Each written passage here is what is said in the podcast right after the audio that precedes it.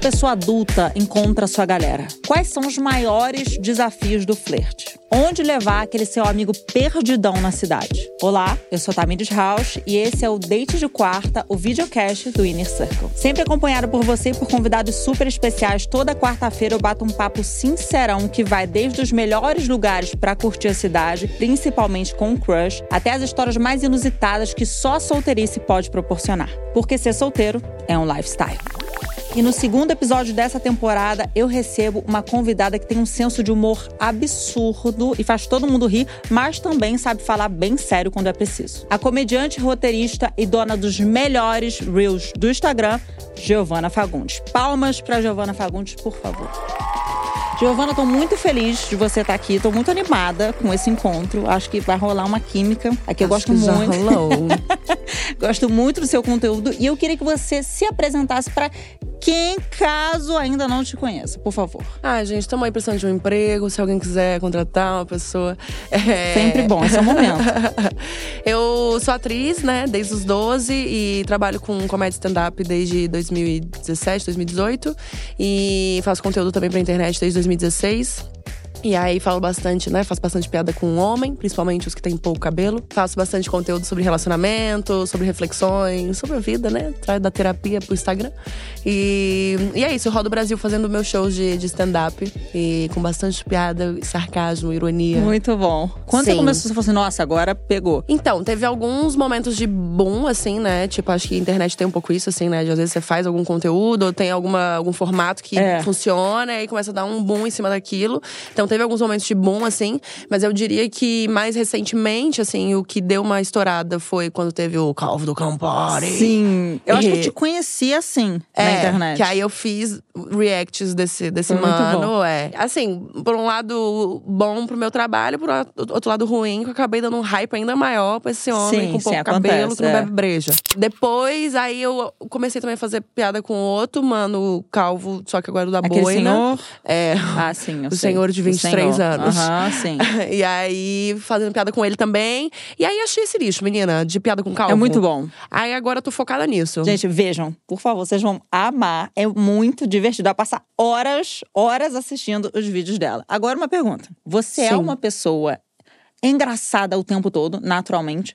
Ou é mais um, um personagem, assim? O que, que você achou, assim, dessa prévia? Eu achei que você é, porque não tem como a gente ser o tempo todo ficar também Sim. fazendo piadas. Eu acho que fica uma coisa muito louca. Mas eu achei que você é bem humorado o tempo todo, né? Sim. Eu acho que tá na sua veia. Eu acho que eu sou bem o meu, meu signo, que eu sou Sagitário. Ah, então eu, eu ia te E o perguntar. Sagitário é, é muito o cachorro enlouquecido, sabe? Aham. Então eu sou meio essa, esse mood, assim. E aí, claro, né, tem momentos que falo Claro, sério, tem normal. Momentos, né, né, tipo, é, não é, não é todo dia também que você vai estar feliz. Ah, meu Deus, alegria imensa. Então, assim. Tem isso, mas no geral eu sou uma pessoa que eu levo as coisas muito pro lado bem-humorado, divertido. E eu faço piada com tudo mesmo, assim. Tipo, Entendi. já passei por várias desgraças e eu fiz muita piada. Por exemplo, como você lida com os momentos de tristeza na sua vida? Você, você é uma pessoa que fica triste, assim, com, com frequência ou não? É algo que. Não, acho que é mais pontual, assim. Tipo, é isso. Por exemplo, eu passei recentemente por um incidente que foi: minha casa pegou fogo.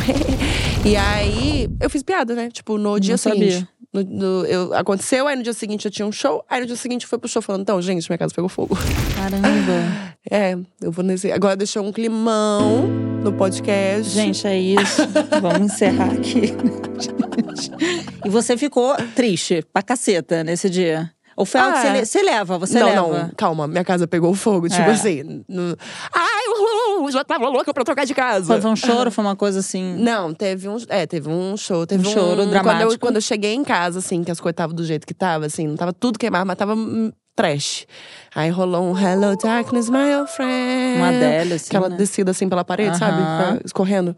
É, rolou. O que, que você acha dessa coisa, né, de- desse papo de inteligência emocional, assim, que pra gente é, ser feliz, a gente precisa aprender a lidar com a tristeza e com os momentos ruins e como você leva os momentos ruins, né? A gente tá falando aqui brincando do do, do, incêndio, que é algo muito sério e, e ainda bem que você não estava, né? Graças a Deus, sim, dentro de sim, casa sim. e dos males menor. Mas como você lida com isso, assim, de fato é algo que você procura ver o lado bom das coisas? É uma forma, você acha que, de se proteger ou de ser mais feliz mesmo? Como você lida com isso? Então, eu, eu também tento ficar atenta, um negócio que meu terapeuta traz, que é tipo, tá, Giovana, é piadinha sim, mas assim, sua casa pegou fogo. Exato, exato. Sabe? Tipo, não vamos só fazer piadinha o tempo inteiro. Será que a gente pode também aqui sofrer um pouco, ficar triste, mal, com raiva? Sim. Então, tem esse lado que eu tento fazer, né? Eu faço questão de tentar trazer pra minha vida, para as minhas relações, que é de se permitir sentir qualquer coisa. Tristeza, raiva, angústia, ciúme, insegurança, qualquer coisa, se permitir sentir. Mas também existe um, um outro lado, que é o como você olha, né? O jeito que você escolhe olhar para as coisas muda completamente a coisa. Então, assim, é, é, se eu ficasse, por exemplo, com a minha casa, tipo, né, eu que fazer uma mudança, ir pra uma outra casa, né, e eu amava a casa que eu morava, eu tinha um apego, eu fiz uma, uma reforma inteira nela, tipo, eu decorei tudo, cada coisa fui eu que fiz com a minha mão, sabe? Então, assim, Caramba. assim, teve todo esse processo com a casa que não foi um processo tão simples, né? Existe um apego e, e até um entendimento de que é um, um encerramento de ciclo, assim como um término, assim como um luto de uma morte, né? Tipo, é um luto de um bem físico, no caso, né? Que é uma casa. Me permitir ser atravessada por isso, de uma dor, de um luto, de uma perda, de um, algo que eu tinha um vínculo afetivo, mas também olhar para isso não só nesse lugar, ai meu Deus, e agora? Nunca mais, minha cara. Sim. E ficar para sempre, porque as pessoas ficam às vezes remoendo, sabe? A mesma coisa que nem término de relação. Nossa, acabou a relação e a pessoa não consegue seguir a vida. Claro, existe um tempo de luto, mas a vida tem que seguir, entendeu? E aí você pode olhar para aquilo de uma forma que te ajude a justamente ter esse combustível para seguir em frente, para entender que mudou. Mudou, mudou. O tempo, tempo, tempo, é tempo todo muda, sabe? As mudanças estão acontecendo. Então, assim, estar aberta às mudanças e entender que tudo tem um porquê e de falar, não, tá tudo bem, então agora eu vou para uma outra casa. Acabou o tempo daquela. Eu achei que o tempo daquela era maior, mas não sou eu que defino o tempo das coisas.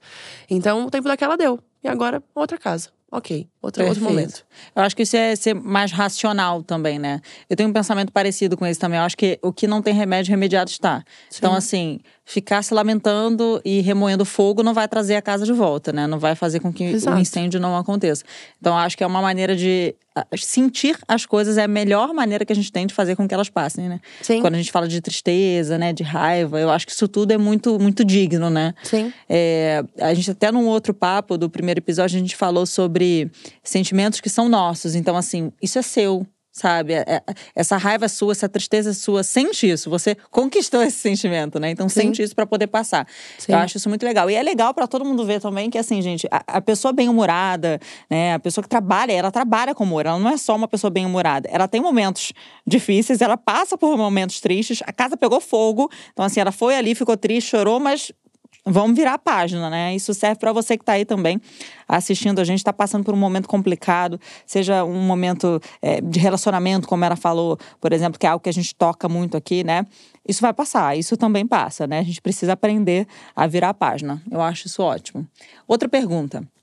Você sempre quis trabalhar com humor ou você já trabalhou com outras coisas? Foi algo que, assim, você, desde de criança, aquela coisa, ou alguém falou, você devia trabalhar com isso? Então, eu sempre quis ser atriz. Uhum. Desde pequenininha. Mas daí eu queria ir pra Globo, Malhação. Uhum, Hoje em dia, normal. teria que ser a professora. Mas, já passou um pouco o timing.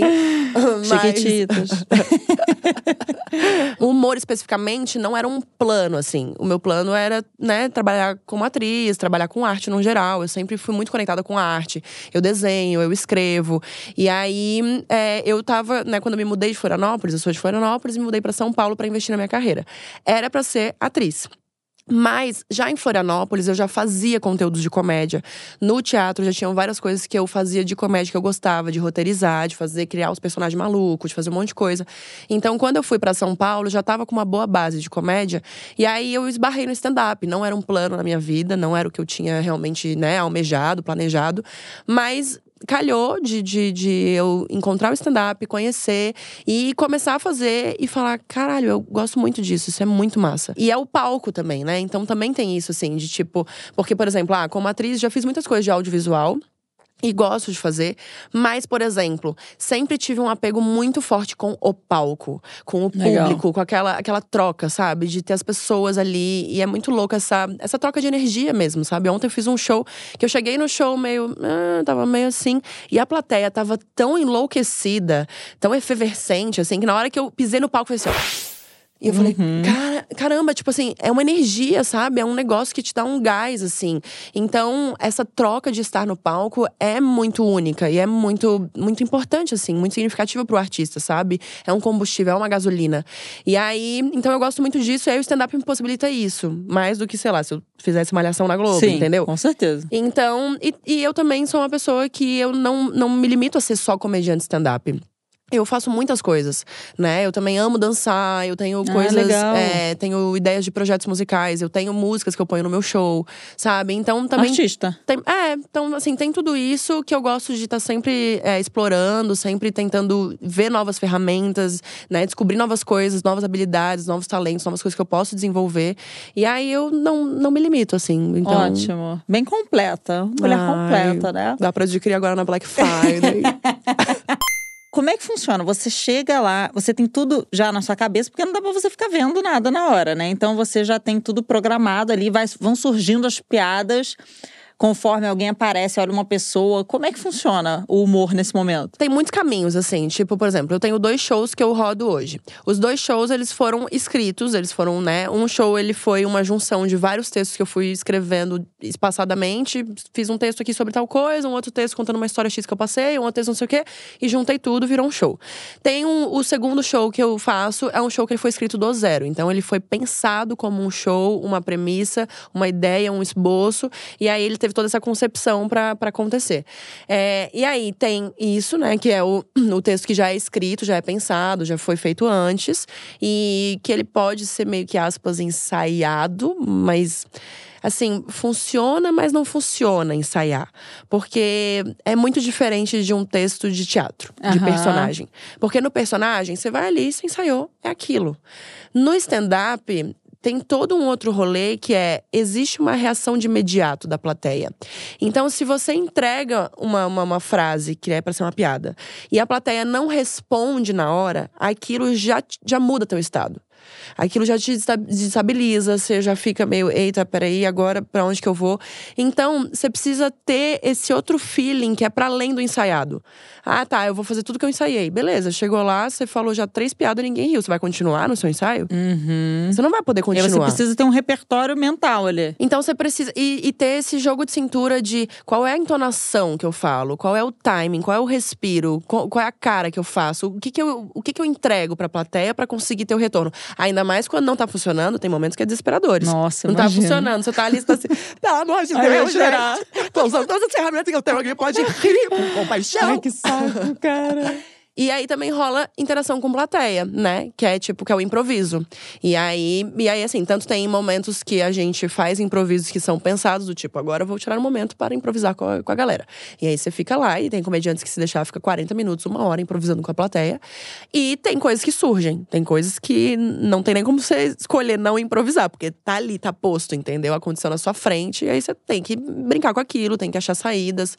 E é isso, Se né? virar, né? A arte é viva, então assim, Legal. Pode mudar a qualquer momento, sabe? Aí fiquei um pouco tensa. Só de ouvir, eu fiquei um pouco nervosa. Foi, eu acho que dá super bem. tanto, eu fiquei meio, meio- meio nervosa. Eu acho esse dá super bem. Não, então, olha, aconteceu uma coisa engraçada. É, deve ter um ano, mais ou menos. É, um amigo meu e de uma amiga minha, né, assim, comum, que faz stand-up também. Ele tá fazendo bastante show e tal. E aí, essa minha amiga, como a gente se conhece, né, pelo Instagram, aí a minha amiga falou assim: Cara, por que você não faz um negócio? Ele tava falando e tal. Pô, faz um, um dia um show desse estilo stand-up. Eu olhei pra cara dela e falei: Você tá maluca? Eu decoro tudo que eu falo pra poder gravar stand-up. Vai ser um fiasco. Fica ali. Não dá, gente. Não dá Mas pra você mim. pode não dá. decorar. Não, só, só você falar, eu já comecei a suar. Ô, minha Eu acho nossa. com, com piada, com coisa que. Gente, eu não sei. Você tá falando assim, ó, pessoa no Rio, eu vou, ai, gente, vou pra casa, não tá legal pra mim. Tô Mas nervosa. isso, mas isso já tá sendo engraçado. Você é engraçada. Ai, ai, então é isso, gente. Agora eu vou fazer isso. Era só o que eu precisava. Chega de circle, se levanta, se empodera e ela Ai, começa amei, a fazer. cara, amei. Uma nova profissão vem aí. Giovana, eu queria falar também um pouquinho de cidade, que você falou que morou. em- Você é de Floripa, né, Sim. na verdade. Morou em São Paulo, aqui em São Paulo, e agora está no Rio de Janeiro. Sim, Você sente muita diferença, assim, entre as três cidades? bastante. Qual a principal diferença, assim, entre as três? E tem alguma preferida do coração? Rio de Janeiro. Ah, você não pode falar é, nada, né? que querida. Você. Ficar bem quietinha. Eu tenho uma sensação de que o Rio é Floripa grande. Uhum, tipo, Floripa numa, numa proporção muito maior. E São Paulo. São Paulo é São Paulo. Acho que São Paulo, o trabalho funciona muito, né? Tudo Ai, eu 220. confesso assim, pra trabalhar, São Paulo é maravilhoso. Eu tenho que agradecer São Paulo pelo que me ajudou a construir na minha carreira. Se eu não tivesse vindo pra São Paulo e tivesse tido meu momento aqui em São Paulo, eu não estaria hoje com a carreira que eu tô, eu não teria o trabalho que eu tenho, eu não, sabe, tipo, assim, não vou dizer que não teria nada, né? Porque muita coisa também foi por conta da internet. A internet você pode fazer de qualquer lugar. Sim. Mas, mas teve uma base muito importante para minha carreira de network, de experiência, de contatos, de abrir portas que São Paulo trouxe. Mas de verdade, eu acho a cidade bem sufocante, assim. Entendi. De rolê, assim, você acha que. Não, os rolês são massa, mas eu tenho um lance de natureza. Ah, tá. E eu- realmente. Eu tenho um lance de tipo, eu acho São Paulo muito caótico, qualquer coisa é trânsito. Entendi. E Grande, aí, né? muito prédio, sabe? Eu sinto que meu nariz entope quando eu chego aqui. Entendi. Então, assim, são várias coisas da cidade que não é o meu lifestyle, entendeu? Entendi. Então, por isso que eu saí corrida, assim, que eu consegui.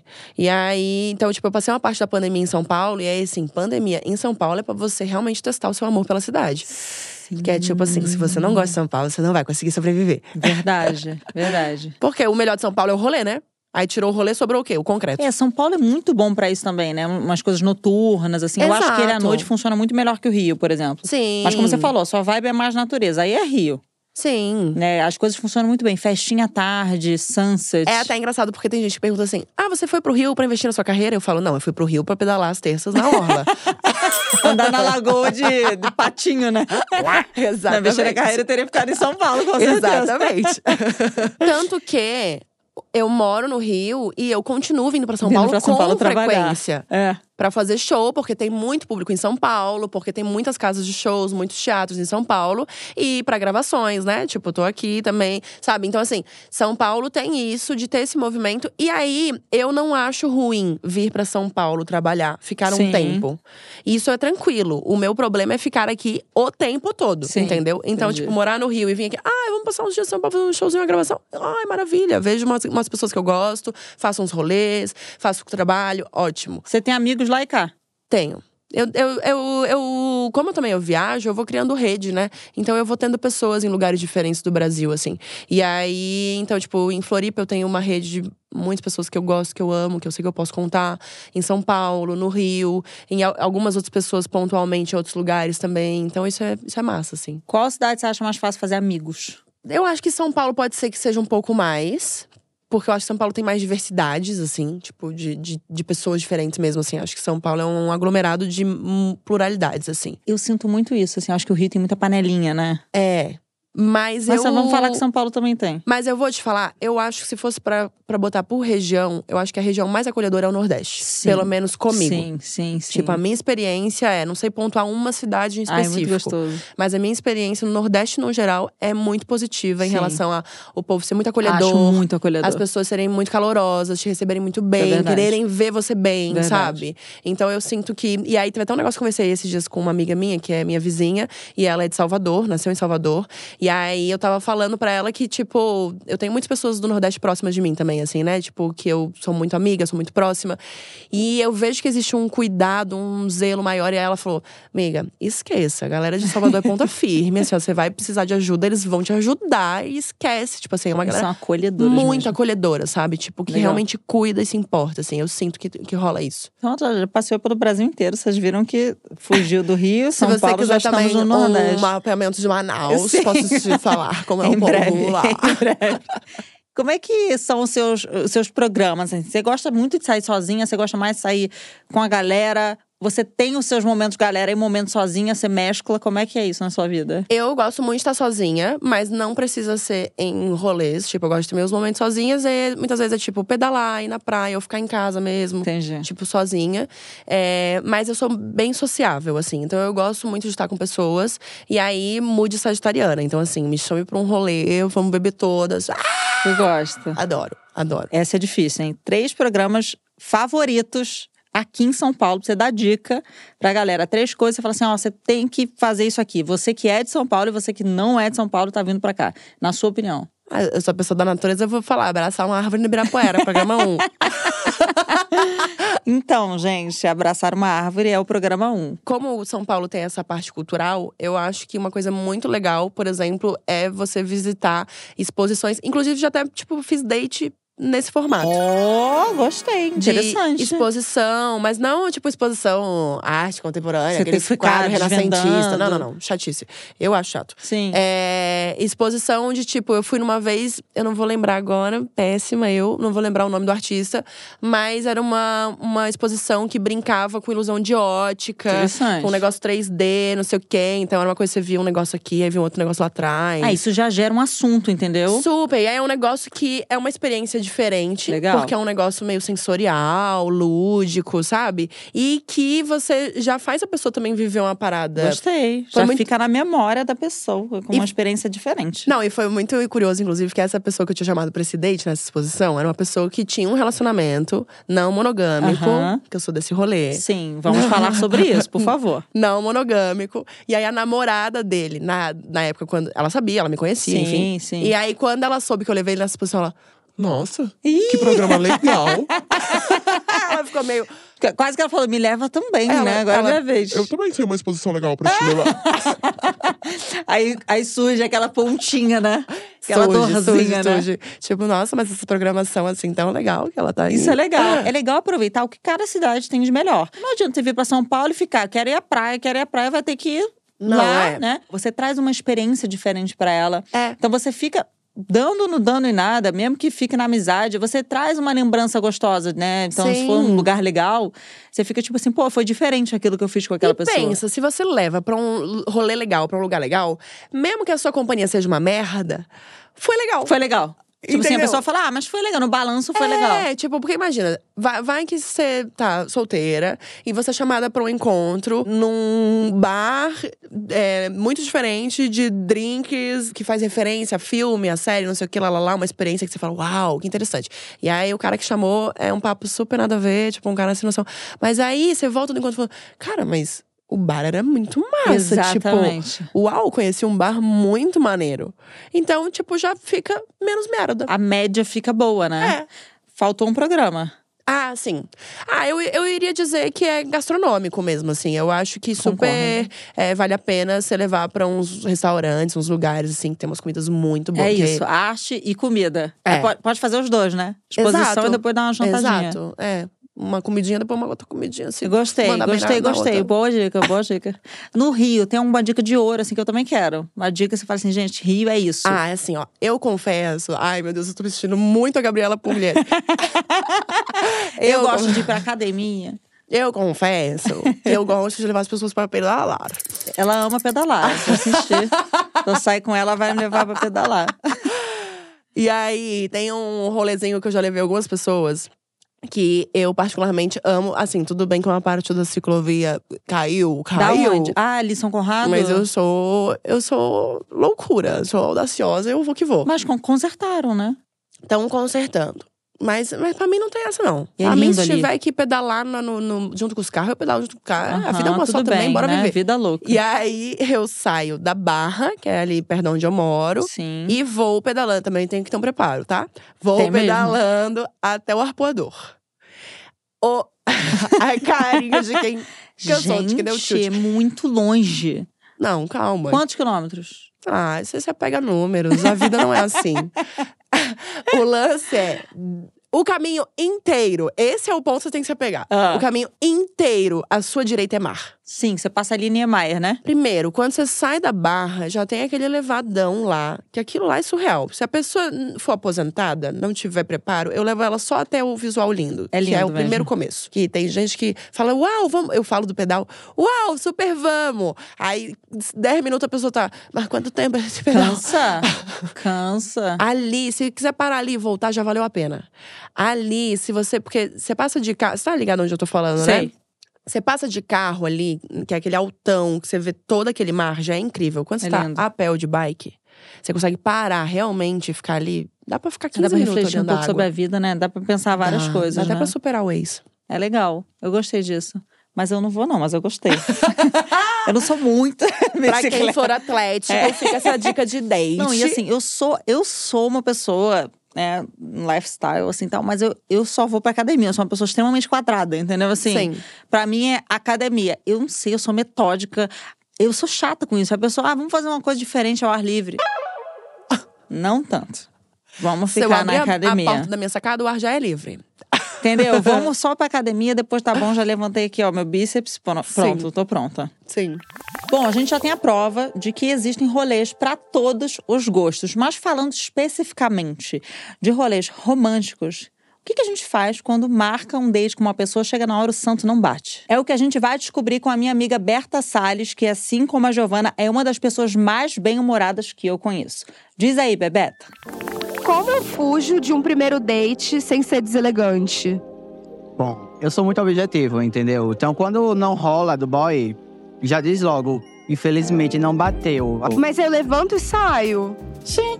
Como fugir de um date sem ser deselegante? Eu acho que você tem que ser sincero, né? Acho que alguma coisa não tá batendo, eu tô, tô metendo marcha. Não, mentira. Tem que meter marcha. Você viu que a galera tá focada na sinceridade, né, eu ia Giovana? dizer no pedal, meter marcha, É viu? verdade. Porque a galera tá assim, não, levanta e sai, mete marcha, É. mete. Você acha que dá pra sair assim, bem de uma saia justa? Você leva na esportiva? Você, você é do time, pô, desculpa, tô indo embora, não deu? Ou você Eu sou, eu sou do time evitar estragos. Aham. Então, antes de precisar ir pra saia justa, como é que a gente faz pra ir de saião? Se você não conhece nada da pessoa, Ih, tô indo no escuro, não sei nada. Precisa ser um, um jantar romântico? Sim. Você e a pessoa? Ah, ó, eu vou estar no barzinho lá, não sei o quê. Ah, tem um, um- uma festinha, um negócio lá que eu vou Você colar. não fica presa a com- pessoa, né? Porque aí vai ter uns amigos também. Legal. Até se a pessoa quiser levar uns amigos também, ó, melhor ainda, Tá que aí tá todo mundo com companhia ocupado, entendeu? Aí, tipo, ah, fluiu, foi legal, pá, a gente começou a conversar, não sei o quê. Se fluir de você querer super conversar com a pessoa, e você tá lá com seus amigos, seus amigos estão com os amigos deles também. Então ninguém Sim. tá dependendo de você. E você tá solto. E se chegou lá na hora e, ai, não bateu e tal, você fica com seus amigos, a pessoa também não tá perdida sozinha, ela fica com os amigos dela e todo mundo tá curtindo o rolê. Isso é legal, Então eu acho uma ótima alternativa. Agora, pensando é, para encontros que tá só você e a pessoa, o que eu. É que faz tempo que eu não marco date, assim, mas o que eu fa tava fazendo, assim, mais recentemente, era de. E aí tem tudo a ver com o meu rolê de como eu tenho me relacionado. Era de falar, eu quero te conhecer. Então, assim, eu não sei se eu vou ficar com você. Eu não sei se eu vou ter interesse romântico em você. Eu não sei se a gente vai, vai, vai se beijar. Eu não sei o que vai acontecer. E pode ser, inclusive, que a gente vire amigo. Mas eu tô afim de te conhecer. Eu tô afim de conversar. Eu tô afim de te ouvir, saber da sua vida, da sua história, né? Trocar figurinha, enfim, entender. E aí, se pra você fizer sentido, dentro desse formato, a gente, gente sai e se encontra. Mas num lugar com muito menos pressão, com muito menos expectativa. E o que eu acredito que é o mais espontâneo, que é tipo, como é que eu vou saber se eu quero ficar com uma pessoa que eu nem conheço? Entendeu? Então eu quero primeiro te conhecer. E se fluir, se for legal, talvez eu queira ficar com você. Ou talvez eu queira te ver de novo e marcar um outro encontro num outro lugar e não ficar com você, mas Sim. te ver de novo, conversar de novo, sabe? E às vezes pode ir pra outros caminhos, que não precisa ser um namoro, não precisa ser uma transada, pode ser qualquer coisa. Aham. Isso é uma pergunta que eu recebo muito. As pessoas acham muito estranho de maneira geral, assim. Pô, fui pra um date e o cara não me beijou. Será que ele não gostou de mim? E você me trouxe uma outra visão, né? Que é assim, poxa, mas eu tô conhecendo a pessoa, né? Eu saio pra conhecer, com a, conhecer a pessoa. Sim. Então, será que a pessoa também conheceu e não gostou? Porque como você lida com isso? Por exemplo, você saiu pra conhecer. Se você gostou da pessoa, automaticamente você vai beijar ela, vai rolar ou não? Pra você isso é indiferente. Então, é que eu acho que o problema da frustração, ele vem da expectativa do protocolo. Entendi. Tipo, existe um protocolo de se estamos marcando um date, é na intenção de que iremos ficar. Isso. E, né, iremos ficar pensando aí, a gente vai pra crítica da monogamia, que é a, a escada relacional. É tipo, se eu tô te conhecendo é pra ficar, se eu tô ficando é pra namorar, se eu tô namorando é pra casar. E a gente vai constituir uma família. Então, no final, todo esse, esse ah, lá, lá, lá, lá, história da carochinha é pra pensar quem é a pessoa que vai ser o pai dos meus filhos. Entendeu? pra lá na frente eu achar o homem da minha vida que vai me dar dois filhos e um golden. Aham. Entendeu? E aí, tá, vamos tirar do protocolo, da caixinha? Tá. Se for, eu estou conhecendo uma pessoa, qual é? O que, que tem que acontecer? Não tem que acontecer nada. Então, assim, se sai do campo da expectativa da projeção relacional romântica de que eu tenho que encontrar o esse que tem que ser o amor da minha vida, que às vezes é, é, as mulheres ficam nisso, né? Eu já até, passei por essa fase de ficar, meu Deus, eu preciso de um namorado, eu preciso de uma pessoa, meu Deus, mas cadê? Eu não acho, e, e eu tô com 30 anos, e cadê o homem da minha vida? E não sei o quê. E tipo, calma. Porque a vida não é um script, e a vida de todo mundo não vai ser igual, e o que você tá buscando não necessariamente é o que você quer, é o que te falaram que você tem que querer. Então, assim, calma, respira. Mais do que estar com alguém ou do que achar o homem da sua vida, é você estar bem e feliz. Você tá bem, você tá feliz? Porque às vezes você tá bem e feliz sozinha. Sim. E não precisa de homem nenhum, porque às vezes o homem não vai nem lavar a própria cueca. Então, assim, tá tudo bem, sabe? Tipo, o tempo das coisas. E aí. Esse lance de encontrar alguém é isso, assim. Se eu saio desse mood date romântico, que tem. Que, que inclusive gera uma pressão e as pessoas ficam ansiosas. E aí, tipo, é isso. Às vezes o cara Fica. brocha porque ele tá nervoso, porque, meu Deus, ele tem que cumprir aquele protocolo, ele tem que Isso beijar, ele tem que transar. mulheres, né? É, aí a mulher fica, ai meu Deus, mas então se não aconteceu isso, é porque isso, isso, isso. Gente, às vezes não tem nada a ver com nada disso. Às vezes é só deixar as coisas fluírem de maneira mais natural. E aí, se for legal. De verdade, tipo assim, porra, foi massa e foi legal pros dois. Eu duvido que você saia na dúvida se foi legal. Verdade. Você vai sair falando, caralho, Não é por causa de um beijo que não foi legal, não, né? exatamente. Tipo, sabe, é, é, é- é menos espaço pro programado e mais espaço pro sentido. Pô, Ah, foi gostei. muito massa a companhia. Eu gostei dessa pessoa. A gente não se beijou, mas eu tenho certeza que a gente vai querer se encontrar de novo. E acho que isso pode gerar, sendo legal, como você falou, acho que se for ruim, é ruim. Aí não tem beijo, é piora. O beijo Exato. pode piorar. né? Então, é, eu acho que isso é muito legal, porque se foi legal e não teve beijo, continua sendo legal. E isso pode gerar até um outro tipo de desejo, né? Porque você começa, de fato, cultivar um interesse pela pessoa. Exato. E porque o, o, o que pode fazer se desenvolver para uma relação é uma construção. Não é num encontro que você vai saber que aquela Sim. pessoa é legal para você namorar, entendeu? Verdade. Você precisa conhecer a pessoa. Então, por que essa pressa louca de que tem que beijar no primeiro encontro e se não beijou significa que não gostou? Não. Não. E, e, inclusive, o meu penúltimo namorado, por exemplo, o que aconteceu foi muito parecido de a gente. Eu, eu danço, né? E eu fui pra um rolê de dança, eu conheci ele nesse rolê de dança, ele é professor de dança. A gente dançou, foi legal. Aí a gente ficou num lugar meio, nossa, gostei dessa pessoa, gostei de dançar com essa pessoa, queria conhecer de novo tal. Mas não, a gente não se viu, aí passou um tempo, a gente se esbarrou num outro rolê de dança de novo. E aí, nesse outro rolê, a gente ficou conversando. E aí a gente conversou muito. E aí bateu muitas ideias, e aí foi muito massa conversar. E eu fiquei assim, caralho, eu queria conversar de novo. Foi muito legal a conversa. Eu adorei conversar com ele. Outro tipo de conexão, né? Aí eu falei, queria te encontrar de novo pra conversar. E era pra conversar. E aí eu marquei de encontrar com ele de novo e a gente ficou batendo altos papos, e foi muito massa. E aí nesse dia, no final ele veio me dar um beijo. E eu não queria dar um beijo. Ah, mentira. Porque eu não tava no pique de beijar naquele momento. Eu tava tipo Queria assim, conversar. é, vamos conversar, tá muito legal. Eu quero beijar. E aí, e aí ele veio me dar um beijo. E aí eu, eu beijei de um jeito super estranho, assim, porque eu não tava esperando o beijo, eu não queria beijar. E aí, quando terminou o beijo, eu fiquei tipo, eu acho que eu não queria beijar. Aí ele, ai, nossa, desculpa, foi mal, não sei o quê. Aham. Aí foi pra aquele lugar, tipo, se sentindo super mal, tipo, o cara que veio, insistiu, não sei o quê. Eu falei, não, tá tudo bem, eu só tô te falando que eu acho que eu não queria beijar. E não significa que eu não queira ficar com você. Eu só não queria beijar agora. E aí eu falei, então eu prefiro. E aí eu trouxe isso. Eu falei, eu prefiro conhecer. Então, se a gente se conhecer e for massa e eu quiser te beijar, eu, eu não vou ficar botando barreira ou, ai, não, não me beije. Não é isso. Sim. É só tipo, agora meu corpo não tá querendo te beijar. Legal. Entendeu? E aí foi muito louco, inclusive, porque a gente, se conhece- a gente se encontrou mais vezes, a gente foi criando uma conexão, a gente foi realmente, tipo, gostando da companhia um do outro, gostando da conversa. Até que chegou um dia que eu cheguei pra ele e eu falei: tenho uma informação pra te dar. E, tipo, depois de vários encontros, assim, que a gente não tinha ficado nada, Aham. ele já tinha liberado, ficado, tipo, de boas e falado: ah, massa, companhia é legal, e se for pra ficar, a gente vai ficar, se não for pra ficar, tá tudo certo. Aí eu cheguei e falei: hoje meu corpo inteiro quer te beijar. Ah, amei. Aí ele, tá bom. Sem dúvidas. ok. E foi um beijo completamente diferente. Legal. Porque, tipo, eu inteira queria, entendeu? Então, tipo, foi muito louco, porque depois a gente conversou sobre isso. Eu falei, velho, parece que era outra língua, outra boca, outra temperatura, outra velocidade, tipo, tudo, tudo Legal. muito diferente. Porque foi um beijo com desejo, né? De fato, não, Exato. não pelo beijar. Porque, inclusive, pensa, se a gente quer, né, pelo menos eu quero, ter uma relação, ou ter relações num todo, amizades, é, relações Sim. românticas, em que eu estou ali por quem aquela pessoa é e pela troca que a gente tem. E eu acredito que ali é um lugar de suporte, de acolhimento, com quem eu posso contar, sabe, com quem eu posso me abrir. Eu preciso ter construção pra isso. Isso não se cria da noite pro dia.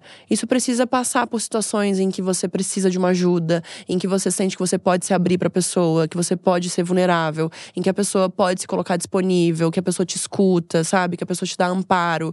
Então, assim, isso é construído. Eu não quero namorar uma pessoa que eu tenho química. Beleza, química é massa, mas assim, não é isso que sustenta uma Não relação. mesmo. Então eu quero namorar uma pessoa que seja suporte, que seja uma pessoa massa com quem eu posso contar. E aí, se eu for conhecendo essa pessoa, a chance de eu querer me envolver com ela, eu entendendo que ela é essa pessoa que tem esse lugar, é muito maior. Com certeza. Interessante, eu gostei dessa visão. Eu acho que todo mundo vai gostar também, porque é uma outra visão. Sai dessa coisa da, da, do que seria a norma, né? Do protocolo. Exatamente, isso é legal. A gente tá falando aqui de, de conhecer, de intelecto, né? E você no Twitter, o Twitter é um espaço que você usa mais para isso, né? Para para falar sobre assuntos um pouco mais sérios. Sim, Você acha que com menos ou sem a tônica do humor que você está acostumada a usar. sim. De onde vem esse autoconhecimento, né? É, essas reflexões? É algo que sempre esteve com você ou foi em algum momento teve uma virada de chave na sua vida, assim? Eu acho que sempre teve comigo, assim. Eu gosto bastante de fazer esses conteúdos, eu até posto também, né? Tipo, em outras redes também, vídeos falando sobre isso. Quando teve até o negócio recente da, da, da Sandy, né? Da separação, por exemplo, Sim. da Sandy. Que eu vi vários comentários de pessoas falando: Nossa, eu não acredito mais. Sempre assim, né? Não acredito, acredito mais, mais no no amor. Meu Deus, o meu casal. E tipo, mas como é que separou depois de 20 e poucos anos juntos? Deu tudo errado. E tipo assim, gente, pelo amor de Deus, 20 e poucos anos, não deu nada Sim, errado. Nossa. 20 e poucos anos dando muito certo. E já é coisa pra cacete. Eu fiz um vídeo, por exemplo, falando sobre isso, assim. E, e falando sobre, sobre esse- essas coisas que a gente conversou aqui. Sobre entender que as coisas mudam e que nada na vida é pra sempre, nem a própria vida, sabe? Então, assim, muda e deixou de fazer sentido e tá tudo bem. E existe um- uma construção, sabe? Eu tenho certeza que no caso deles não vai ser uma coisa tipo assim, ai, nunca mais olhe na minha cara, suma da minha frente, não te conheço. Tipo, não.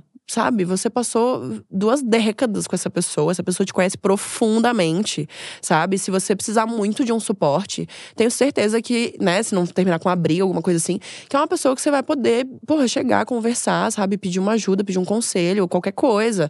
Eu tenho um casal, por exemplo, que é muito referência pra mim, que é um casal de amigos meus, que eles namoraram por 10 anos monogâmico, enfim e tal. Namoraram 10 anos, aí chegou um momento que eles entenderam que não fazia mais sentido estar junto e tal. E aí cada um, né, seguiu sua vida. E eles continuam, tipo, amigos, assim. Inclusive, eles continuam trocando figurinha de pessoas que eles ficam, tipo, ah, fiquei com fulano, foi legal. Ah, conheci o- a amiga do amigo de não sei quem, que você conhece, Nossa. fiquei, e foi massa, e não sei o quê, e falei de você, e nananã. E várias coisas assim. E essa, tipo, minha amiga acabou de fazer uma cirurgia, tipo, bem séria, assim, uma cirurgia de bastante é, complicações e tal. E, tipo, foi esse cara que ficou cuidando dela. Legal. Sacou? E isso, além de não ser um comportamento esperado e padrão de homens, né?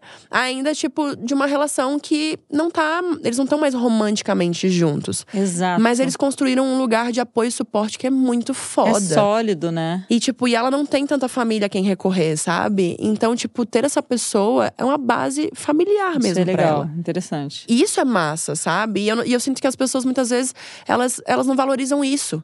Elas valorizam aliança, vestido de branco, juras para sempre. E tipo, tá, mas de verdade, o que que é de verdade? de verdade não é a aliança, de verdade não é o vestido Não. branco, de verdade não é a juras. Fim não é isso. Sabe? De verdade é tipo, e aí, quando você tá no perrengue, quem tá ali? Então, eu gosto de trazer essas coisas, e aí, né, a pergunta que você fez, é, eu acho que é muito, tipo, da minha vida, das minhas mil terapias, e, e também dessa minha investigação sobre, tipo, eu gosto muito de pensar. Como é que é a cabeça das pessoas, por que as pessoas fazem o que fazem, sabe? Tipo, é- esse rolê meio psicanalítico. Eu adoro, eu ouço podcast sobre isso, eu adoro ver conteúdo sobre. É, gosto de conversar com a minha terapeuta, conversa de boteco, sabe? Então, rola isso, e aí eu acho que junta com essa, esse interesse de pesquisar e, e adentrar outros formatos relacionais, sabe? Quais são as possibilidades para além do Ctrl-C, Ctrl-V que todo mundo te ensinou que tem que fazer, sabe? Tem muitas opções, não é só isso. É verdadeiro autoconhecimento, né?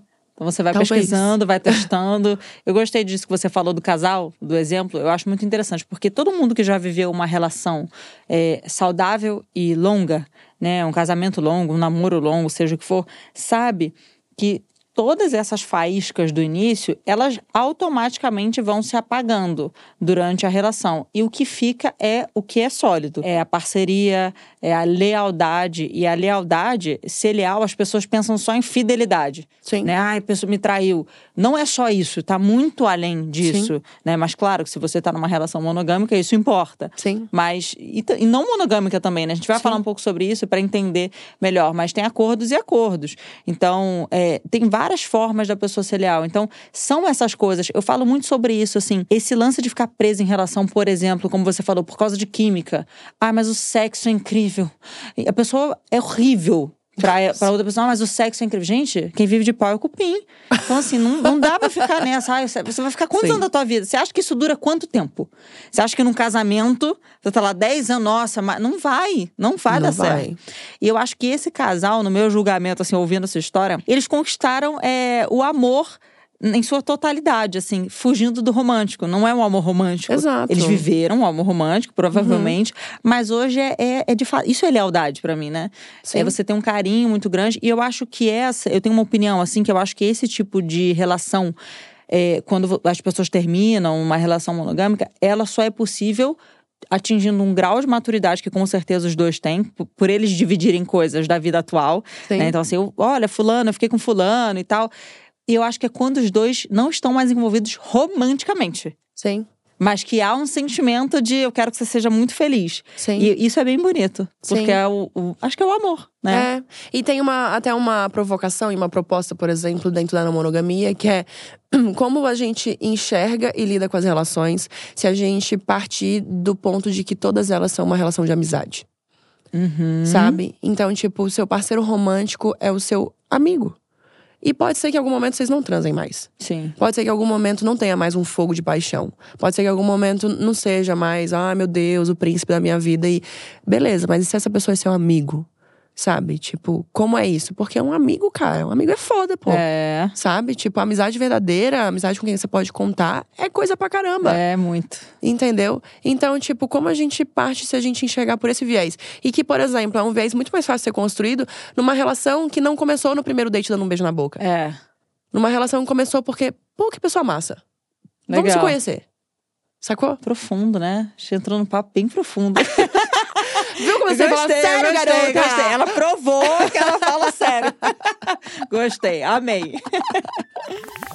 Apesar da gente tentar ser sempre o melhor que a gente pode, rolam uns obstáculos no meio do caminho e todo mundo passa por isso, inclusive quem tá aqui ouvindo e assistindo a gente. E já que chegamos nesse momento da conversa, vamos pro quadro mais esperado desse programa. Chegou a hora de escutar a nossa audiência e dar os melhores conselhos amorosos possíveis para todos com o quadro Oi Deusa, sou eu de novo. Pode rodar, produção. Tamires, preciso da sua ajuda. Queria saber como que a gente pode lidar com o fato de tudo parecer estar indo tudo bem e a partir disso a gente cria aquela famosa expectativa e de uma hora para outra a gente quebra a cara. E, enfim, acho que lidar com essas questões de expectar e depois, num segundo momento, de a gente conseguir lidar de uma forma saudável com essa quebra de expectativa, sabe? Não sei como fazer. Eu sempre fico muito, muito triste com isso. Se puder me dar alguma dica, alguma sugestão, eu realmente ia agradecer muito. viveu, criou expectativa, né? Saiu por essa porta, tá respirando, aqui com você, sabia que você viria, criei, você via, criou. Então, é assim que funciona, né? A gente cria expectativa a todo momento. Mas eu acho que vale o questionamento. Essas expectativas estão baseadas em quê? Numa fantasia, numa criação, né, minha sobre o outro e sobre o que eu queria que ele me oferecesse, ou são expectativas, às vezes, criadas pelo que o outro mencionou ou pelo que ele fez, que aí realmente fica muito difícil. Como eu vou controlar se o outro é muito bacana comigo, me trata muito bem, me leva para fazer coisas legais, me apresentou para a família. Como você não cria expectativa diante disso? Tem como não criar expectativas? Expectativas já foram criadas. E tem expectativas que são criadas em cima de nada. Então, se a pessoa olhou, expectativa, pronto. Achei que esse olhar foi diferente, um olhar de namoro, um olhar de não sei o quê. Então, acho que a gente tem que aprender a lidar com o fato de que é normal, a gente vai criar expectativas. Como você lida com essa questão, assim, na sua vida? Que, como é lidar com expectativas para você? É, então, eu fiquei querendo perguntar mais pra pessoa que Aham. mandou o áudio do tipo, mas, mas que expectativa você tá Exato. falando? De, de que tipo? Porque é isso, assim, é, é- eu, eu concordo com o que você falou de que expectativas, as expectativas já foram criadas.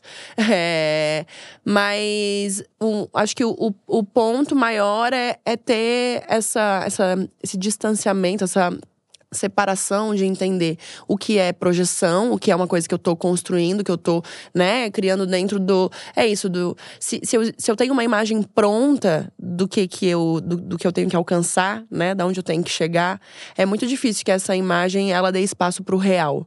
Porque aquilo é a sua Inatingível. é a sua cabeça, é, o, é o que você criou, é o que a sua mãe falou que tem que acontecer, é o que as pessoas estão te cobrando que tem que ser. Então você vai fazer uma, uma outra pessoa se encaixotar num negócio de um padrão, de uma imagem que você criou na sua cabeça, sabe? Então, isso, por exemplo, eu acho que é, é super complexo, assim, de, né, que eu acho que precisa ser pensado. Que é. Pô, o que, eu, o que eu tô criando de expectativas é, eu tô, sei lá, vendo um futuro com essa pessoa, porque se for isso e for algo recíproco e parece, parecer uma pessoa legal, que massa que você tá vendo um futuro com essa pessoa, Sim. sabe? Isso é uma expectativa legal de se criar.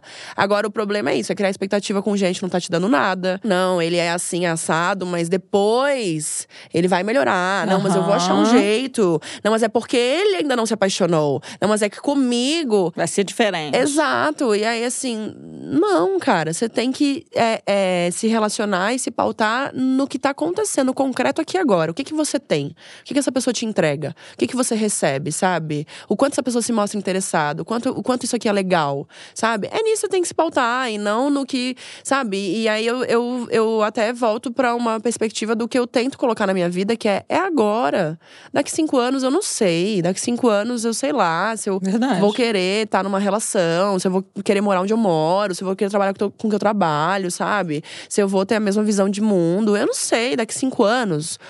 Não tô fazendo planos pra daqui cinco Sim. anos, entendeu? Eu tô vivendo o que tá acontecendo agora. Então, se tá fazendo sentido agora, é agora que tem que ser, sacou? E aí, pra mim, faz muito mais sentido. É eu ter relações, conexões, pessoas que no momento em que elas estão presentes na minha vida, aquilo é muito gostoso, aquilo é muito massa, aquilo é muito verdadeiro, aquilo é muito, sabe, recíproco, do que eu ficar vislumbrando que, nossa, agora eu achei a pessoa e aí eu vou ficar 20 anos com essa pessoa. Tá, e aí, se esses 20 anos for uma bosta? E, e aí, se essa pessoa for só a pessoa que você construiu na sua cabeça? Eu acho que tem, tem muito a ver com esse lance da expectativa, né? Exato. Então, o que eu estou recebendo do outro para criar tais expectativas. Que expectativas são essas? Acho que é isso, o discurso perfeito. E, e acho que a expectativa tem muito a ver também com o viver muito no futuro, entendeu? Uhum. Então, assim, pô, agora isso aqui tá rolando, eu tô curtindo, então eu posso pensar em coisas pra frente, mas vamos ficar aqui, sabe? Não vamos perder a cabeça daqui. A gente tá aqui, entendeu? Porque aí você fica criando mil coisas, velho. Daqui a pouco a vida muda. E aí é muita Você decepção. perde até o presente, né? Exato. Aquilo que você está vivendo, Exato. pensando que você gostaria de viver, que você nem sabe se vai existir. Exato, exato. Hey, meu nome é Rafa, sou aqui do Rio de Janeiro. E eu queria saber, né, como que, que a gente faz para mostrar que tá afim, mas não se passar de desesperada. Eis a questão. Eu já gosto muito do mostrar. E aí, me conta. Porque, tipo assim, você tá afim ou você não tá afim? Uhum. É menos sobre mostrar e mais sobre o que você tá. Se você tá afim, faça movimentos. Se você não tá afim, não, Não faça, faça movimentos. movimentos. E, tipo, desesperada, meu amor, você vai ficar desesperada se você entrar no que a gente acabou de falar sobre expectativa. Exato. Tipo, nem conheço a pessoa e já tô assim. Nossa, meu Deus, é realmente o homem que Deus fez para mim no meu molde. Incrível! É quem eu sempre aguardei durante todas essas décadas. Tipo assim, meu bem é uma pessoa. Você é outra pessoa. Se vocês tiverem compatibilidade, tem várias pessoas compatíveis por aí, vocês podem tentar ter uma conexão, uma troca, uma relação. E massa. Mas assim, conheça a pessoa. Sabe? As pessoas. Eu fico chocada quando eu vejo gente começando a namorar com duas semanas. Eu fico assim, Não tem como, né? o que você conhece desse ser humano em duas Vai semanas? conhecer namorando, né? Exato. E tipo assim, ok, não que seja um problema você Sim. conhecer namorando, mas assim, Ah, mas já é um rolê, né? É, porque já tem um peso, Aí né? vai terminar, se não der. Aí eu Não, e tipo assim, se você entrou num namoro, isso já tem uma série de códigos Tem, sociais. tem. Do que implica, do que, que o outro tem de dever, de responsabilidade, compromisso, família. Entende o tanto de coisa que envolve? Perfeito. E aí, assim, tá, você. É, é, ai, não quero parecer desesperada. Talvez você realmente esteja desesperada. Hum, interessante, é uma visão interessante. Então, Agora assim, todo mundo botando a mão na consciência. Então, assim, é, mas, por exemplo, é, essa pessoa que eu falei que tava namorando em pouco tempo, teve uma coisa que me trouxe que foi massa, que é, eu, é, quando ela começou a namorar, ela falou: eu estava muito bem sozinha. E eu não estava buscando de maneira nenhuma um relacionamento. Então, começar a namorar assim, eu acho massa. Entendeu? Acho um pouco ruim duas semanas. Mas o mood em que ela entrou na relação é ótimo. Porque, tipo, você não tá carente, você não tá preenchendo buraco, você não tá entrando naquela relação porque te disseram que você tem que namorar, porque você achou que o seu timing de vida tá acabando. isso. não. Você entrou na relação porque tá gostoso. E você falou, poxa, quero me Eu relacionar. quero. Porque eu quero, né? Exato, exato. Mas eu, eu sou muito anti-joguinho, assim. Tipo, esse rolê de, ai, mas eu vou fingir que. Vai Ai, fingir chato, o quê? Que chato, chateação. chato, E aí, se você tá fingindo, não é você. Você quer que o outro se apaixone pela coisa que você construiu que você é ou por quem você é? Não, eu quero que o outro seja ele, mas eu não sou eu. Exato. Eu só quero que ele seja ele, né? Exato. E outro ponto, assim, que eu acho, concordando 100% com você. Demonstrar interesse não tem nada a ver com desespero. Nada. São coisas completamente opostas. De onde surgiu, né? Porque não é só ela que tá falando. Eu, eu vejo muito, muita gente, né? Faz essa pergunta dela. Então, assim, tem nada a ver uma coisa com a outra. Você ter atitude, por exemplo, você ser uma mulher com atitude que chama uma pessoa pra sair, que manda uma mensagem. Tem nada a ver com desespero. Desespero é desespero. Desespero, ele tem um, ele tem um quê? Ele tem uma, sabe, uma pressa. Ele tem uma É. pressa, ele tem muitas expectativas, ele tem uma pressão. O desespero, ele cheira a pressão. Agora o resto não tem Eu nada adorei a a ver. descrição. Então, assim, pô, eu quero, tô- eu tô interessada em você. E aí, dá pra ser ou não dá? Eu tenho, eu Sim. tenho um exemplo disso na minha vida. Eu sou casada há quatro anos, num relacionamento monogâmico. Sim. E eu, eu e meu marido, a gente ficou, aquela coisa assim, né, de solteiros e tal, ficamos. E aí, eu mandei uma, uma mensagem pra ele, a gente, ele me mandou uma mensagem, a gente ficou uns dias sem se falar. E eu falei, e aí, vamos se ver de novo? Vamos fazer alguma coisa? Eu não fiquei esperando ele me mandar uma... Eu não tava nem um pouco desesperada. Eu só queria encontrar com ele de novo. Eu gostei. Exato. Ele, ah, vamos, vamos, quando você pode. Eu- Sabe, não tem. Sabe? E quando a pessoa quer, ela quer. Se ele não quisesse, ele ia falar, ah, não dá. Depois a gente se fala, a gente. É nítido, não tem como ficar Cara, desesperado. eu sinto que as relações que mais dão certo são as relações que funcionam de maneira mais orgânica. E, tipo assim, as duas pessoas se movimentam. As duas pessoas estão afim, cara. Se você tá tendo que fazer muita força, se você tá tendo que correr muito atrás, se tá te desgastando, se tá te exaurindo de energia, alarme vermelho. Não é bom. Entendeu? Tipo, não é pra acontecer, cara. Então, é, tipo, eu, por exemplo, agora tô num, num, num começo de uma relação, assim, que aconteceu de uma maneira muito orgânica, sabe? Tipo, aí a gente se perguntou outro dia, a gente falou, mas quem, quem que ficou, tipo, interessado e puxando assunto pra marcar de se ver de novo, pra não sei o quê? E a gente, assim, não fui eu. Também não fui eu. Amo. Não foi ninguém. Foi o universo. tipo assim, porque só fluiu muito naturalmente. É isso. Aí você não fica contando, né? Fui eu que falei dez vezes e você falou uma só. Não, porque se ele respondeu as três, então agora eu preciso esperar até as É, seis. não, isso é chato, gente. Horrível! Chato. E tipo, olha o tanto de energia que você tá tirando e Preguiça. fritando na sua cabeça. Preguiça. Que você podia estar investindo na sua carreira pra virar Anitta. Oh, Concordo hello! 100%, gente. Amei. É isso, é isso. Oi, Deusa, sou eu de novo, o Diego de São Paulo, tudo bem? Tô com uma dúvida aqui, preciso de uma ajuda. Eu tava saindo com um cara perfeito. Lindo, gostoso, simpático, bom de papo, fazia amizade fácil com meus amigos, super querido, ao mesmo tempo que ele era super, super, super ciumento. E aí ele justificava esses ciúmes por ter sofrido muito no passado, ter sido muito enganado. E eu resolvi me afastar porque eu falei, eu não sou essa pessoa, né? eu não tenho culpa do seu passado, e a gente se afastou. E agora, depois de um tempo, ele está querendo se encontrar comigo de novo. E o coração dá aquela balançada, porque ele tem todas essas qualidades e só esse grande defeito dos ciúmes. Mas ele está dizendo que está mudado. Será que vale a pena arriscar? Conto com a sua ajuda. Muito obrigado. Um beijo. É, eu acho complicado, mas assim, essa coisa do retorno. E eu posso falar com Do propriedade. Ou do ex? do ex é um grande retorno.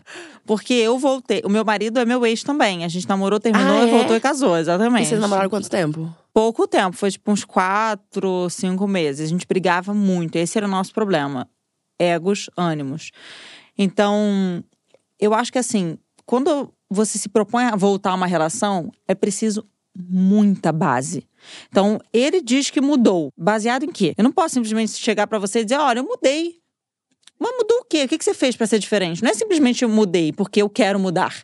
Porque eu tô sentindo falta e eu quero que seja diferente. Então, acho que é um ponto interessante que ele pode, né, assim, você tá se tratando, porque isso ele tá trazendo carga do passado pra relação. Você foi se autoconhecer nesse tempo e você viveu experiências que te mostraram. Me mostra alguma coisa, me dá alguma coisa. Porque eu acho que senão é cair no mesmo erro. E voltar à relação para cair no mesmo erro é a coisa mais fácil do mundo. Você já conhece a pessoa, você sabe quais são os problemas, prós e contras. Então eu acho que antes do retorno assim, é interessante que essa mudança ela tenha sido baseada em algo. Acho que para todo mundo, todo mundo que tá em vias de voltar com ele, eu mudei. Mudou baseado em quê? Não é só na sua cabeça, ah, eu quero mudar, então por isso eu mudei. Talvez não. Mas como você lida com ciúmes? Você é uma pessoa ciumenta? É um ponto, uma pergunta para você. E vamos falar um pouco sobre a não monogamia, porque eu acho que essa coisa dos ciúmes, ela entra um pouquinho nesse assunto. Re- Responde do ciúme, você é uma pessoa ciumenta? Não. Não é? Não. É muito louco porque, de acordo com como o outro é e como o outro se relaciona e reage com você, isso molda como você se relaciona e reage com o outro. Então, por exemplo, o meu segundo relacionamento, ele era muito ciumento. Ainda eram- relações monogâmicas, né? As minhas primeiras relações todas foram monogâmicas, porque eu nem sabia que tinha outra possibilidade, kkk. E aí, a segunda relação, ele era muito ciumento.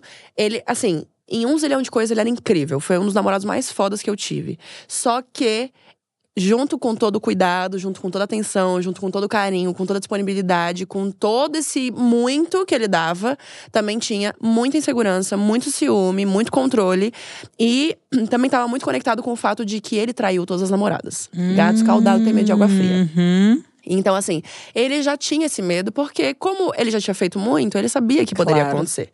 E eu, naquela época, eu era muito também monogâmica, ferrenha de ciúme. E eu falei, eu lembro de ter uma conversa com ele que eu falei: se eu descobrir que me traiu, acabou. Não tem justificativa, não tem conversa, não, não tem nada. Você pega as suas coisas e vai embora. Então, eu comecei a relação assim Entendi. com ele. Mas, por exemplo, na relação anterior a dele, eu era.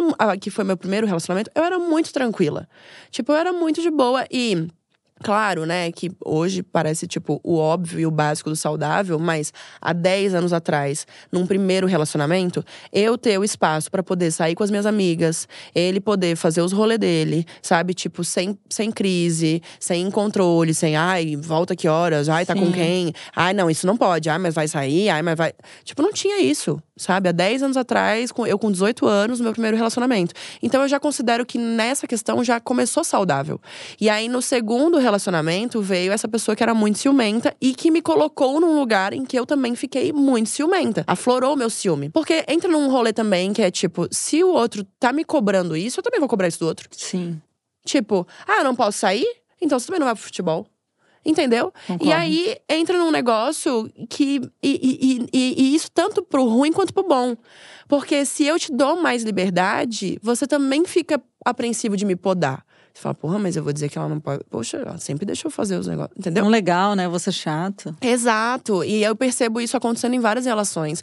E aí eu também fico atenta, porque como a relação, né, Pensando não pra, no formato dois, né? Que pode ser um trisal, pode ser muitas coisas. Mas verdade. pensando em duas pessoas. Se são duas pessoas, é 50-50. Então eu sou responsável por 50% da, da, da base de como essa relação se constrói. De como é o diálogo, de, de como é o espaço e individualidade de cada um. Sabe? De como que a gente elabora as emoções, de como que a gente se permite abrir e, e, e ser vulnerável, e conversar, e chorar, e, e entrar em pontos difíceis, sabe? Tipo, então tudo isso vai definir como que a relação vai se construir. E boa parte disso, metade disso, eu diria, é minha responsabilidade. Então, como que eu me coloco nessa relação? Como que desde o começo eu penso em como eu lido com esse ciúme, por exemplo, sabe? Desde o começo da relação. E aí, existe o negócio da monogamia de, ah, se é não monogâmico, não sente ciúme. Aí vem até os fiscal. Isso que eu ia perguntar. Ah, mas você é não monogâmica, tá com ciúme. então você não é não monogâmica. E tipo assim, não é sobre isso. Aham. Ciúme é um Normal, sentimento. Inerente ao ser humano. Assim, na verdade, não é tão inerente assim, que tem culturas que as pessoas não sabem o que é ciúme, tá? É mesmo? Não é cultural, bem-vinda à mim. monogamia. Ah. é. Tem, tem sociedades, tem civilizações que se você falar assim, ciúme, eles. Que isso? O que é ciúme? Ah, Jurava. ciúme é o sentimento que você tem quando você vê uma pessoa que você ama romanticamente com outra pessoa. Eles. Mas a pessoa que eu amo romanticamente pode ter outras Nossa, como eu nunca tinha pensado nisso? Então, o- muitas das nossas emoções, elas são culturalmente Legal. enfiadas na gente, sabe? Tipo, o fato de você, sei lá, sentir inveja de X coisas, o fato de você sentir raiva com X situações, o fato de tais coisas te engatilharem, isso é muito cultural. Muito, muito, muito, muito. E o ciúme é cultural também. E é cultural dentro de uma visão que é religiosa, monogâmica, de posse, de controle, de para sempre, de casamento, que é o bem-sucedido. Então, se você parar pra pensar que, um, tá, ok, tem o lado de que a gente tá nessa cultura, nessa sociedade, o ciúme tá, tá posto. Então a gente vai sentir ciúme. Então, tudo bem sentir ciúme. É, mas dois, eu posso entender que esse ciúme foi enfiado em mim. E como que eu paro pra tentar remodelar isso aqui dentro de mim. Se isso não é meu. Se isso foi, foi, foi, foi dado. Isso foi posto de. Tanto que, se você não sente ciúme, as pessoas cobram. As pessoas É falam, ah, mas não verdade. sente ciúme? Você não é então não ciumento, gosta. é. Ah, tá. Ah, se, se gostasse, tava com ciúme. Nossa, mas eu fiz tal coisa e você nem sentiu ciúme de mim? Então, assim, rola isso. Ah, ai, aquele. eh, Tem gente que fala assim, ah, não, mas é o ciúme na, na medida certa. Tem que É ter um ciú- ciúminho, tem que tem ter um que ter um ciúminho. ciúminho. Tipo, gente, pelo amor de Deus, não tem que ter o ciúminho. Tipo assim, ok ter o ciúminho, porque ele faz parte. Ok ter, né? Mas a gente vai trabalhar para não tê-lo. Ele não é legal. O ciúme não é prova de nada. O ciúme só é prova de insegurança. Não, não, não- nenhum amor é provado por ciúme. Amor é provado por carinho, afeto, atenção, cuidado. Não Confiança. essa, essa distorção É. de, não, o amor é o quanto ele não me deixa sair. É. Não! Isso é o quanto é, é a violência, não o amor. Entendeu? E aí, o lance do ciúme é. Eu, por exemplo, se eu me sinto atravessada pelo ciúme, eu tento dar espaço pra perceber como que eu tô. Tipo, tá. Porque muitas vezes é no físico, né? Tipo, nossa, um negócio na minha barriga, É, uh, tá mexendo tudo aqui dentro, um engasgo Um aqui na garganta, um frio, Piriri. um negócio, várias coisas no corpo. Então eu tento primeiro perceber o que que acontece no meu corpo quando eu tô numa situação em que eu, sei lá, sinto ciúme, insegurança, qualquer coisa assim. Ok. Entendendo isso aqui. Agora, depois, né, de entender e, e muitas vezes dar espaço pra externalizar. Pra chorar, se precisar socar uma almofada, precisar gritar, precisar fazer qualquer coisa. Tá, beleza. Dei espaço pra entender que tá acontecendo isso aqui dentro de mim. Agora eu vou pro racional. Por que, que eu tô sentindo esse ciúme? Do, do que que vem, da- sabe? Tipo, e aí quando você para pra fazer perguntas, muitas vezes ele perde o sentido. Sim. Porque às vezes tem uns ciúmes que é ridículo, assim, que é tipo. Que, A maioria. que se você, se você faz umas quatro perguntas, você já fala, não faz nenhum sentido. E se faz sentido, eu acho que tem muitas vezes. é, não quero ser leviana no que eu vou dizer, mas se eu tô sentindo muito ciúme, se ele sempre faz sentido, é porque pode ter uma participação muito grande do outro. Vou dar um exemplo. É, eu sinto muito ciúme do meu namorado porque ele está sempre, sei lá, saindo só com mulheres, nunca me chama e ele alisa as mulheres e abraça a mulher e manda mensagem pra todo mundo e curte tudo não sei. Será que não tem uma participação desse outro? Aí vale repensar a relação. Uhum. E, e não só o ciúme em si, Uhum. né? Por que eu me sinto sempre ameaçada? Por que isso tá me. Porque às vezes eu, eu vejo pessoas que não costumam ser ciumentas, mas como você falou, a relação vai moldando. Você Sim. entra numa relação que a pessoa. Porque tem gente com, com muitos problemas, a gente sabe, né? Problemas de autoestima, né? Sim. De, de ego. E, e as pessoas que, em vez de, de irem pra terapia, entram em relações. E aí, essas pessoas usam certas pessoas para provocar essas coisas. Homens, mulheres, todos. Sim. Então, é interessante observar, né? É isso que você falou. Por que eu tô sentindo isso? Bota pro racional. Não é simplesmente estou com ciúmes e explodir. Sim. Então, por que eu tô sentindo? Será que é algo meu realmente? É aquele sentimentozinho que brota? Ou essa pessoa tá sempre fazendo de tudo para que eu me sinta insegura, ameaçada? Então, acho que Sim. são reflexões bem profundas, né? São muito. Não, esse tema é, tipo, dá pra falar muita coisa. Muita sobre. coisa. Quase sempre tem um trauma de infância. Verdade. Verdade. Quase sempre é um abandono paterno, uma, uma rejeição quando sua mãe falou também feia que a cabra. Então, assim, quase sempre tem uma- um trauma, um negócio que vem de lá de Tem. trás, que não tem relação com a pessoa, que não tem relação com aquela situação, com aquela. Ah, não, que é a fulana que me dá ciúme. Não, às vezes não é fulana, não, entendeu? Às vezes é porque você tem questões que aquela pessoa te engatilha, mas o rolê é seu, sabe? E aí, tipo, também tem esse, esse lance que eu acho que é importante de chamar pra si, sabe?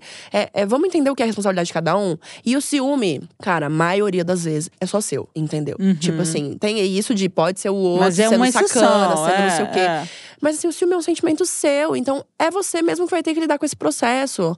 Ah, mas não sei lidar. Aí é por isso que a gente fala tanto de terapia. Aham. Inclusive, de, de terapias ou psicólogos que são mais acessíveis, sabe? Não necessariamente você precisa pagar uma fortuna por uma terapia. Você pode também procurar a preços sociais, gratuitas. Mas assim, um acompanhamento psicológico é muito importante para você entender essas coisas, para você ter espaço, para você se conectar com isso. Os traumas que você vai carregando ao longo da vida, se você não vai olhando para eles e tentando entender, curar, aceitar, você vai botar nas suas relações. Isso é fato, Verdade. entendeu? E aí vai ficar uma relação que é um, um traumatizado com o outro traumatizado, ninguém se resolve, ninguém conversa, ninguém tenta elaborar nada, um jogando tudo em cima do outro. E não vai ser bom, não vai ser saudável. E aí, por exemplo, é muito louco, porque dentro da não monogamia, essa parte do ciúme não é nem que, tipo assim, ah, a gente acha massa é, ter ciúme, né? Ou a gente valida o ciúme e, e a gente vai tentar é, fugir das situações em que o ciúme acontece. Tipo, vamos. Como a gente se protege pra não sentir ciúme. E, tipo, e aí, inclusive, rola um negócio monogâmico que é: você é o responsável pelo meu ciúme, então pare de fazer o que você tá fazendo. Aham. Então é tipo é assim. sua. É. Ah, não, essa roupa aí não. Não. Não, essa roupa me deixa inseguro. Você não vai sair com essa roupa. E tipo assim, não, não, não. Não é você pare de fazer eu me sentir do jeito que eu estou me sentindo e pare de ter ciúmes. É tipo, eu estou fazendo o que eu estou fazendo, o ciúme é seu e você se resolva com o seu ciúme. Não é eu que tenho que parar. E aí. É, dentro, por exemplo, do rolê não monogâmico, não só não é validado e botado, tipo, nossa, que legal o ciúme, né? Tipo, a gente debate sobre isso, a gente pensa, tá, mas por que tá sentindo ciúme? Da onde vem? Interessante. E como que a gente pode, inclusive, ter ferramentas pra resolver isso, pra pra tentar acessar menos esse ciúme, ou pra tentar acessar, mas lidando de uma maneira melhor com ele, sabe? Não explodindo, não jogando no outro, não fazendo mil jogos de manipulação, sabe? Não tentando ferir a pessoa. É muito fácil de cair num lugar que você quer ferir o outro, a pessoa que você mais ama, e você quer ferir Verdade. sabe? E, e aí é tipo. Também como é que a gente pode juntos construir um lugar seguro para que, porque se eu sei que você pode ter a liberdade de se relacionar com quem você quiser, mesmo estando numa relação comigo, eu preciso que a gente tenha uma base muito sólida de confiança e segurança. Porque senão eu, eu vou enlouquecer, eu vou fritar, entendeu? Então, a gente, eu percebo também dentro desse rolê não monogâmico que a gente se preocupa ainda mais em deixar o outro seguro. Uhum. E é num caminho que eu vejo que é muitas vezes oposto ao da monogamia, que é eu vou deixar inseguro. Verdade. Tudo que eu puder fazer pra ele sentir que se amanhã ele não fizer o quê, ele vai perder. E tipo, não. Interessante. Não, é tipo, o que, que eu posso fazer pra que você fique confortável com a minha liberdade? Então eu posso sair com outras pessoas, eu posso ficar com outras pessoas, eu posso ter outras relações. E isso não muda o que eu sinto por você. Eu te amo independente disso. Sacou? E estar nesse movimento de estar se reafirmando isso e estar constantemente falando sobre. E tipo, putz, você saiu com tal pessoa, pô, aconteceu tal coisa e isso me desestabilizou. Vamos conversar. Entendeu? Mas não nesse lugar de jogar a culpa no outro, Sim. de, ah, então você é- isso, é aquilo, olha como você é um filho da puta. Não. É tipo, cara, eu senti que isso especificamente me engatilhou num lugar muito difícil pra mim. Então, vamos conversar sobre como que a gente pode tentar achar um, um jeito de fazer doer menos, sabe? E não é, tipo, te impedindo de fazer. É, vamos achar um caminho que, que você entenda que isso dói em mim, mas que eu também não precise tirar a sua liberdade, sacou? Você sente que tem mais liberdade hoje é, relacional nas relações não monogâmicas? do que Nossa, em absoluto. É, né? Em, Pelo seu discurso. em percebi. tudo. Não só a liberdade de escolhas, mas liberdade, inclusive, de ser quem eu sou, assim. Entendi. Muito, Maneiro. muito. E aí eu vejo também pessoas falando, ah, porque eu não gosto de entrar. Acho que até. Acho que a Anitta eu vi, eu não lembro agora quem que eu vi falando uma coisa, tipo, ah, eu não gosto de estar em relacionamento porque eu sinto que eu sempre perco coisas. Eu me podo, aí, tipo, eu não posso ser 100% eu, eu não posso fazer tudo que eu quero. E claro, fazer tudo que você quer, você não vai poder nunca na vida. Nunca, é. Não é nessa realidade, independente se tá numa relação ou não. Mas por que, que você não pode fazer as coisas que você quer? Acho que é essa é é a pergunta, sabe? E por que, que estar em relações necessariamente te impede de fazer coisas? Ou te impede de ser quem você é? Ou de ter autonomia pra fazer as suas escolhas? Interessante. Nossa senhora, um silêncio aqui agora. Cada um refletindo aí na sua casa, no conforto do seu lar, no trânsito, né? Pensando, assim, acho que a gente vai encerrar por hoje. É isso, gente. Obrigada. Agora eu quero saber uma coisa. Você tá em um relacionamento monogâmico com alguma série, filme ou livro? Cara, eu, eu acabei de ler o livro da Bell Hooks, que eu estava bem monogâmica nele. Maravilhoso. Já li, muito bom. É, tudo sobre o amor, que é muito bom. Eu tô doida pra ler mais livros dela. É, Filme especificamente, não, mas tem uma série também. Eu nem sou tanto assim de ficar acompanhando loucamente séries e coisas. Mas tem uma série que eu comecei a ver que, pô, é muito boa, que é Qual? o Sex Education. Ah, eu já vi a chamadinha, mas não assisti ainda. Assista. Boa, legal? É bem massa. Eu, eu tô achando tudo massa, assim. Tanto o roteiro, a atuação, Legal. a premissa. É bem falado. E, e nesse lugar de debater assuntos que a gente precisa conversar, que são Uhum. tabus, sabe? Que eu Interessante. acho massa. Até é uma proposta que eu trago pros meus shows também. Legal. Gostei, É gostei. Anotem as dicas, gente. Aqui a gente dá muita dica boa. Muita... Hoje foi profundo. A gente termina com uma coisa mais leve, um filminho, uma série.